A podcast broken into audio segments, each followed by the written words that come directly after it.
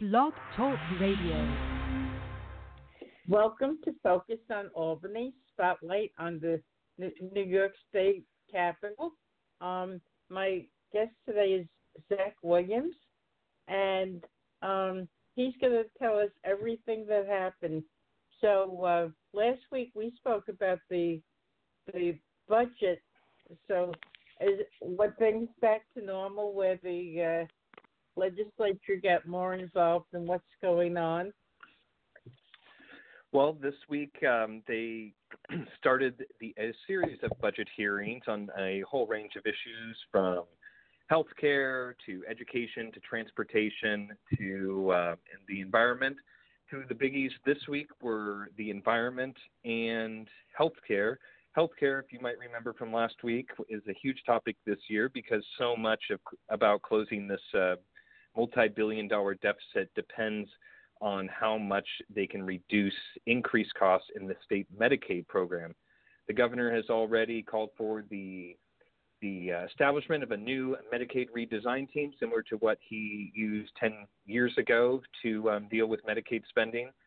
And uh, it's been tasked with finding $2.5 billion in savings, and the lawmakers had a thing or two to say about that. Oh, Good, good, good. So, um, anything going on in the Senate? It's been pretty quiet in the state legislature. You know, both chambers, the state Senate and the Assembly, have passed a few bills here and there, but I think really all the action right now in the Capitol is really focused on the budget and you know mm-hmm. the need to really reduce savings and close that deficit. So when you say close savings, are you talking cuts or are you talking tax increases? Well, it depends on how you look at it. You know, there, as things currently stand, Medicaid spending has been increasing every year by, you know, seven or so percent and you know what the there's about uh, I believe a five billion dollar deficit in Medicaid alone that needs to be closed. That's the difference between what the projected spending will be and what the state, given its revenue stream, can actually support. So that's the deficit they're actually looking to cut. Whether or not they want to raise taxes to help close that deficit, which totals six billion dollars in general for the um, state budget as it's projected right now, is another story. The governor doesn't want to raise taxes. The state Senate Democrats have also expressed an apprehension of raising taxes, whereas the Assembly Democrats have been a little bit more willing to entertain that idea. Some might call it cuts, but if you're looking at it from the governor's perspective, he might say that you're reducing future increases in Medicaid spending. So it all depends on the rhetoric, but the bottom line is, you know, Medicaid spending is going a certain way and unless um, the Democrats in the state legislature and the governor can come to an agreement on how to reduce those, um, you know, those projected costs, they're going to have to find the money uh, somewhere else, including through possible tax increases, which could be in the mix in the uh, months ahead as they continue to negotiate the budget. When you talk about, you know, a rise in Medicare co- Medicaid costs, uh, what what are the factors that have caused it to increase so much? Is it an older population, or is it people moving into the state, or, or is it young people? What what's the breakdown? There's a variety of causes why Medicaid spending has increased, um, but there are a few in particular that are being blamed for this, uh, you know, this uh, funding shortfall. Of course, medic, you know, enrollments in the state Medicaid program have increased a lot over the years, but the biggest growth has actually been not in the entitlement part of the program. It's actually been in the long term care program, which is beyond what the state government needs to provide by federal law. Under federal law, anybody that qualifies for Medicaid has to receive Medicaid. It's an entitlement program, after all. But spending in long term um, um, long term caregiving you know, that's the type of thing where the state helps out uh, you to find have a caregiver that comes to your home, takes care of you because you're old or disabled or otherwise facing medical problems. That's where the huge amount of growth is, and that's where a lot of um, where the lawmakers and the governor are really looking to help curb spending, however they do it. Um, you know, another factor that the governor's office has mentioned has been um, increased the increase the cost of the increased minimum wage.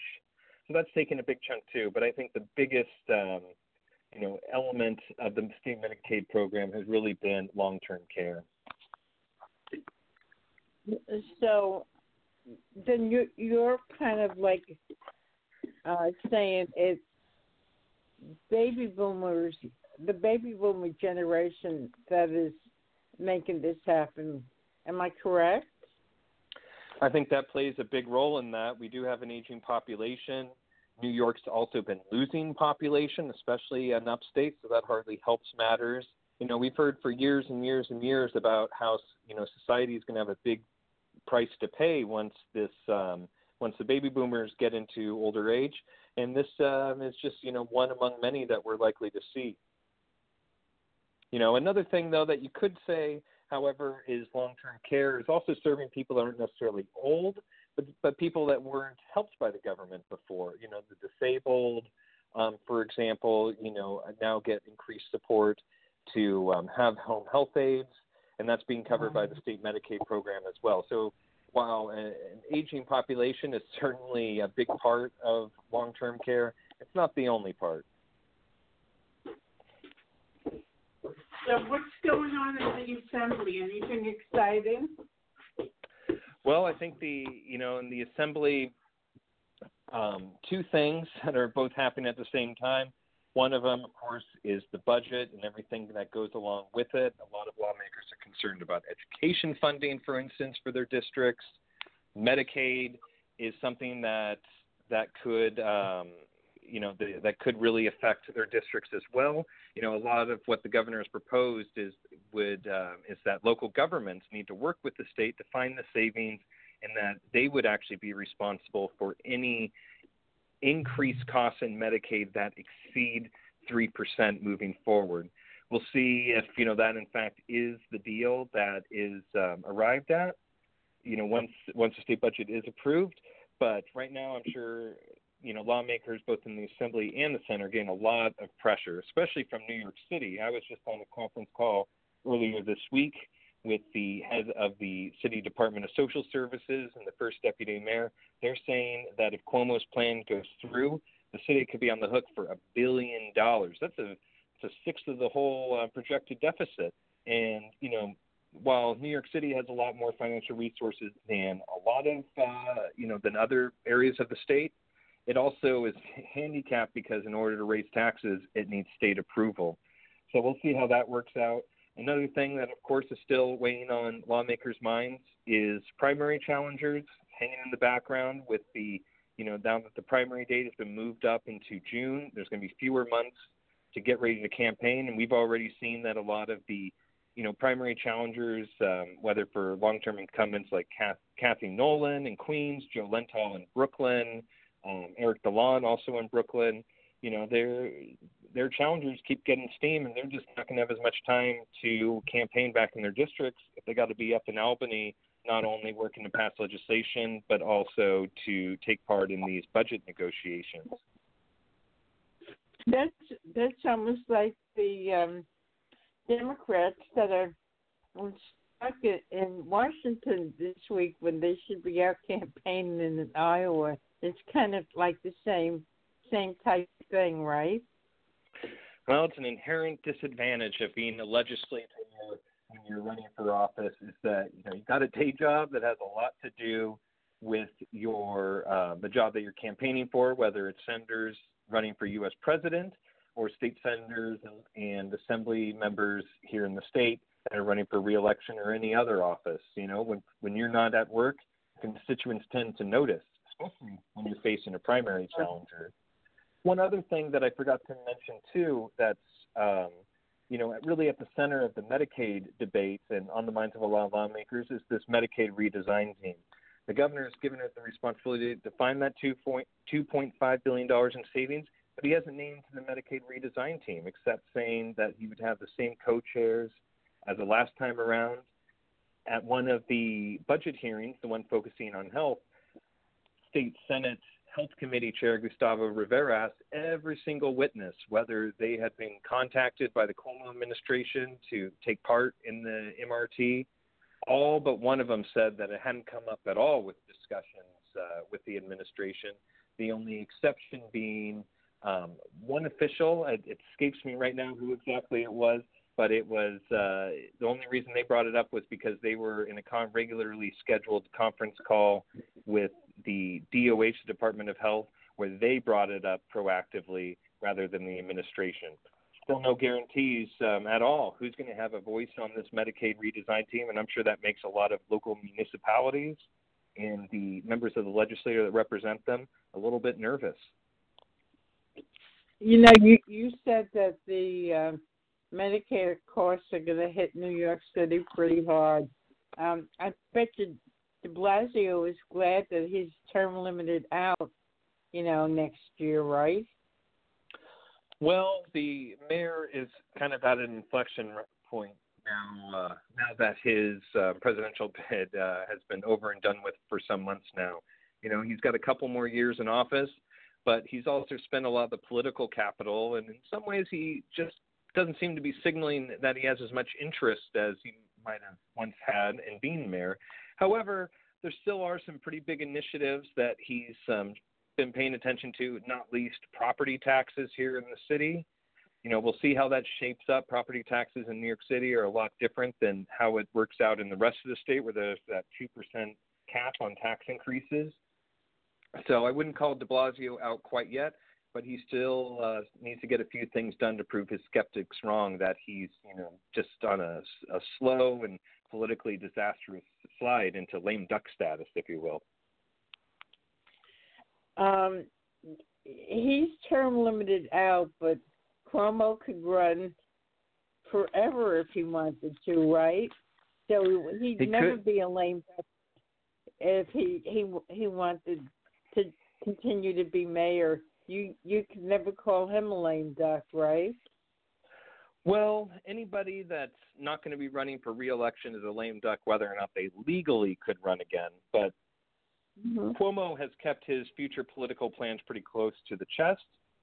He still remains a very pol- prolific fundraiser. You know, I think the last report he raised something like uh, 4.5 million dollars in the last six months and has like 12 million dollars in cash on hand. That's a lot of money, and it's also a signal that um, that anyone that wants to challenge him is not only going to have to have some a good political message, but is going to have to raise a lot of money to compete with him going forward. So he might run for a fourth term, but you know no one's going to call him a lame duck when he can at least threaten to run for a third term, especially with that much money on hand. Hmm. So what else is going on at the state capitol that people should be aware of? Well, I think you know something that um, got a little bit of attention early in the week, but maybe not enough considering the stakes for everybody, not just here in the state but worldwide, is what climate change activists have been up to. You know, they went to the state budget hearing and interrupted the um, the testimony of the state, uh, the commissioner of the State Department of Environmental Conservation, said that despite what the governor mentioned in the State of the State and budget address about, you know, a multi-billion dollar environmental bond, they saw that he really wasn't walking the walk with climate change and efforts to combat it. They want another billion dollars for renewable energy projects in the state budget. They're leaving it to lawmakers and the governor to figure out exactly how to pay for it, but they think that more needs to be done to really make the, the state true leader on this very important issue of climate change. So we'll see what happens on that front. You know, there's still details to be worked out about, you know, this three billion dollar bond that Cuomo wants to put on the ballot in November. Some lawmakers even some lawmakers even think that it should be more money if he really wants to invest money to undo the environmental damage that's been incurred across the state, whether in wetlands, on the coast, um, or any other place. He's calling it the Restore Mother Nature Bond Act. But you know, a lot of environmentalists aren't quite uh, impressed enough. They think he needs to do more. Hmm. How do you feel? Well, you know, I mean, it's it's a big issue. Climate change. I think um, you know, anytime you got politicians talking about dealing with the problem, you want to see things that are a little bit more concrete. You know, environmental bond sounds all well and good, although it does cost the taxpayers money in the long run. It is debt, after all. But you know, we all want to see more details about what specifically this money will accomplish. You know, what it's really going to do to help preserve our environment, and you know how influential you know New York's climate change initiatives will be on the rest of the country, on the rest of the world. You know, it it's uh, we're just one state. It's a big state.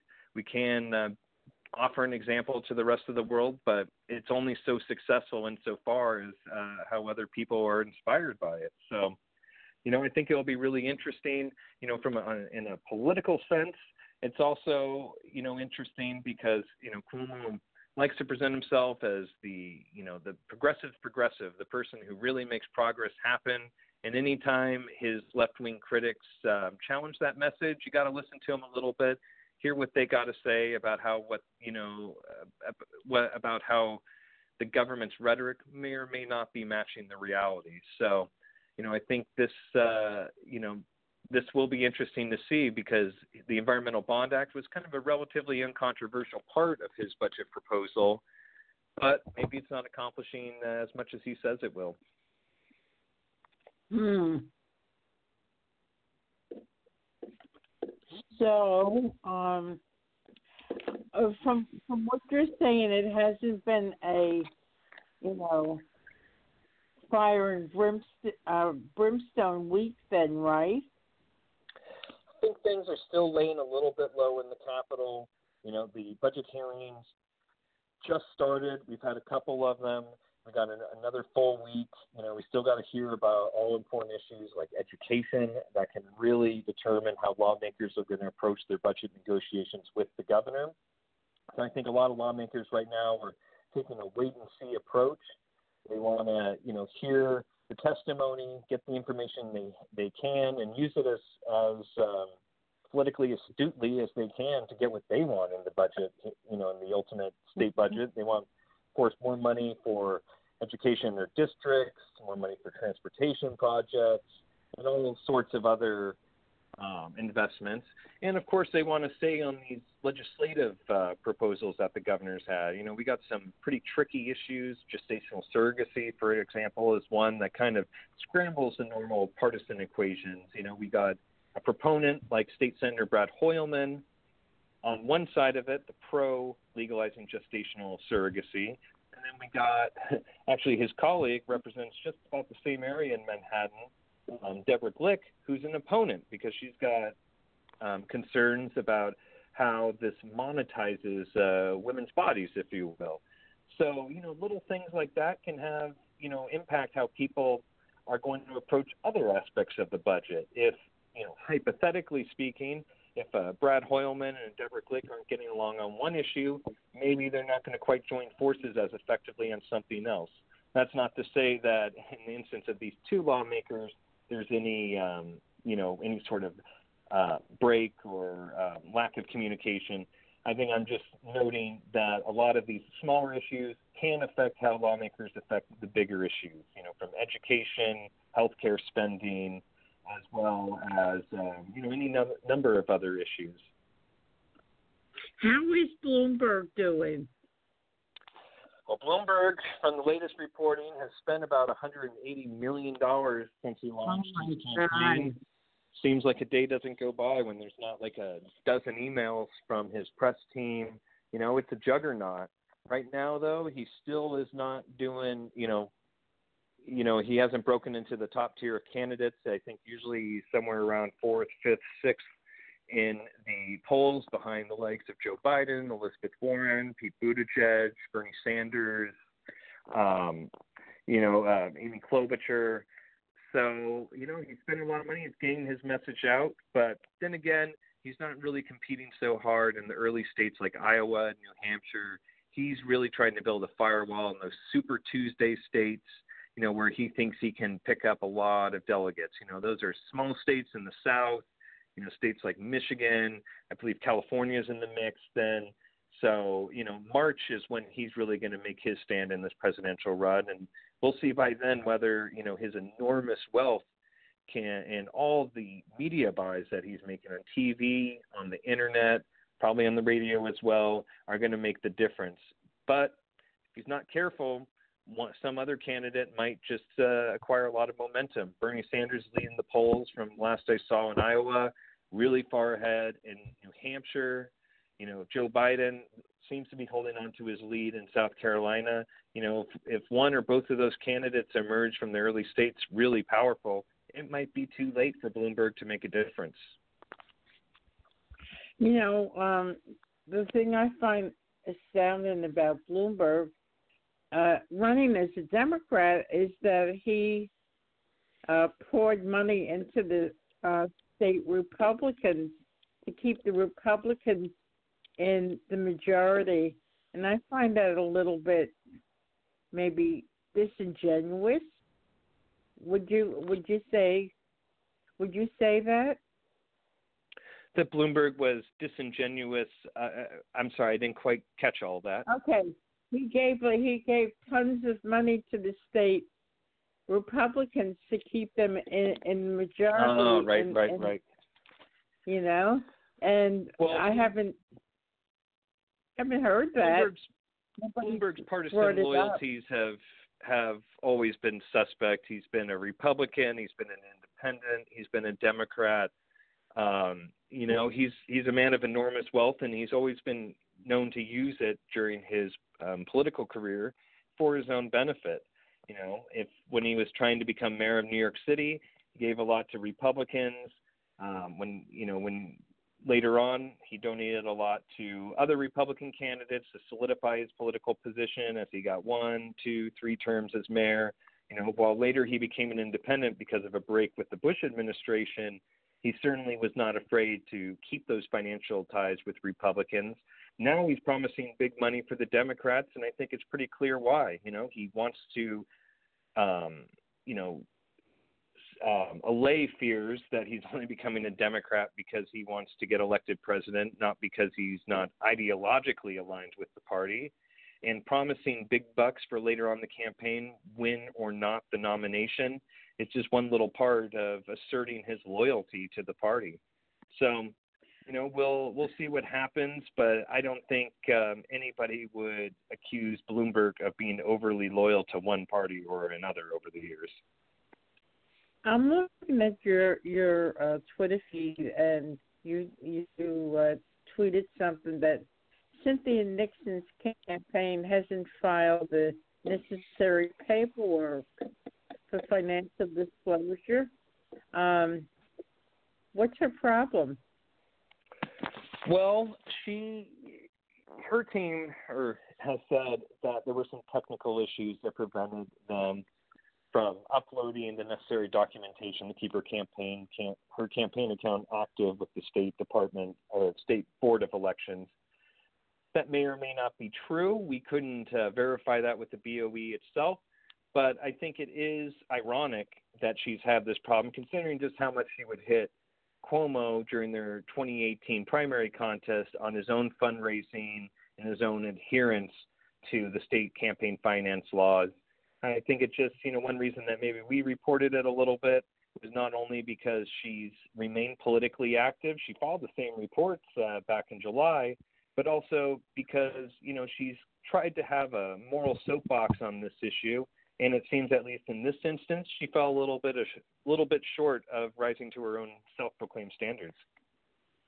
Um, and uh, there's been big news up here in Albany. Um, Assemblyman John McDonald is being uh, challenged from the left. and you know, he has a, a pharmacy business, and, and um, is he subject to um, financial disclosures or anything? Well, McDonald was a pretty prominent critic of the proposed restrictions on outside income that the Legislative Pay Committee came up with in late 2018. You might remember that was the commission that was tasked by the legislature with coming up with the appropriate level of pay raises for lawmakers, for the governor, and for other statewide uh, officials like the comptroller, the lieutenant governor, and the attorney general. And you know, one thing that those legislative pay raises were conditioned on, beyond just paying passing the state budget by the April 1st deadline, was also new restrictions on outside income for lawmakers. You know, a lot of them work as attorneys um, in the financial sector or any number of other things, including McDonald, who actually owns a um, family pharmacy. Now right. he said he wanted to keep in, keep his involvement with the business, but that would have run afoul of the recommended restrictions, which were going to become law. Unfortunately, after unfortunately for the proponents of, of these restrictions, a judge later threw them out. So the lawmakers kind of get to have their cake and eat it too. They get to have their pay raises, but they don't have the restrictions on outside income. From the conversation I had with the primary challenger who has declared against uh, McDonald, mm-hmm. you know, it looks like Sam Fein, who's an Albany County legislator, yeah he said he, it seems like he's not going to hit him too hard on this issue. Although Sam did tell me that he is in favor of some restrictions on outside income, but he declined to mm-hmm. elaborate on specifically what. This is going to be a real interesting race to watch, um, because McDonald has never had ser- serious opposition before. So what? Not in um, some years. What? No, ever since he's been in the assembly, he hasn't. So, um, what's in store for uh, for New Yorkers next week? Well, there's going to be more budget hearings on a couple different issues. You know, we'll see what lawmakers have up their sleeve on, you know, legislation as well. Um, it looks mm-hmm. like, though, that you know it's going to be another kind of quiet week on the lawmaking front, but there could be some interesting, uh, you know, information coming up in the budget hearings. We'll just have to wait and see. So, you know, what's really amazing about this whole whole thing is, you know, the budget. Uh, people talk about the budget. The legislators talk about the budget until April, and then you know, then they scramble to get all the laws passed. And the last couple of days, it's almost like a marathon where they're they're up all night passing laws, and I don't think half of those people read what they're um, what they're passing, right? Well, it's pretty hard to read hundreds of pages of legislative language in just a few hours, so I think that's pretty safe to say. So, in the final moments, um, give yourself a, a quick plug. Well, I cover the legislature for city and state. We cover both state politics and New York City politics, and people can keep up with my work on Twitter at Zach Reports. That's Zach with an H, by the way. Zach, thanks so much. We'll talk next week. So you have been listening to um, Zach Williams on Focus on Albany Spotlight on this uh, state leg- uh, state government.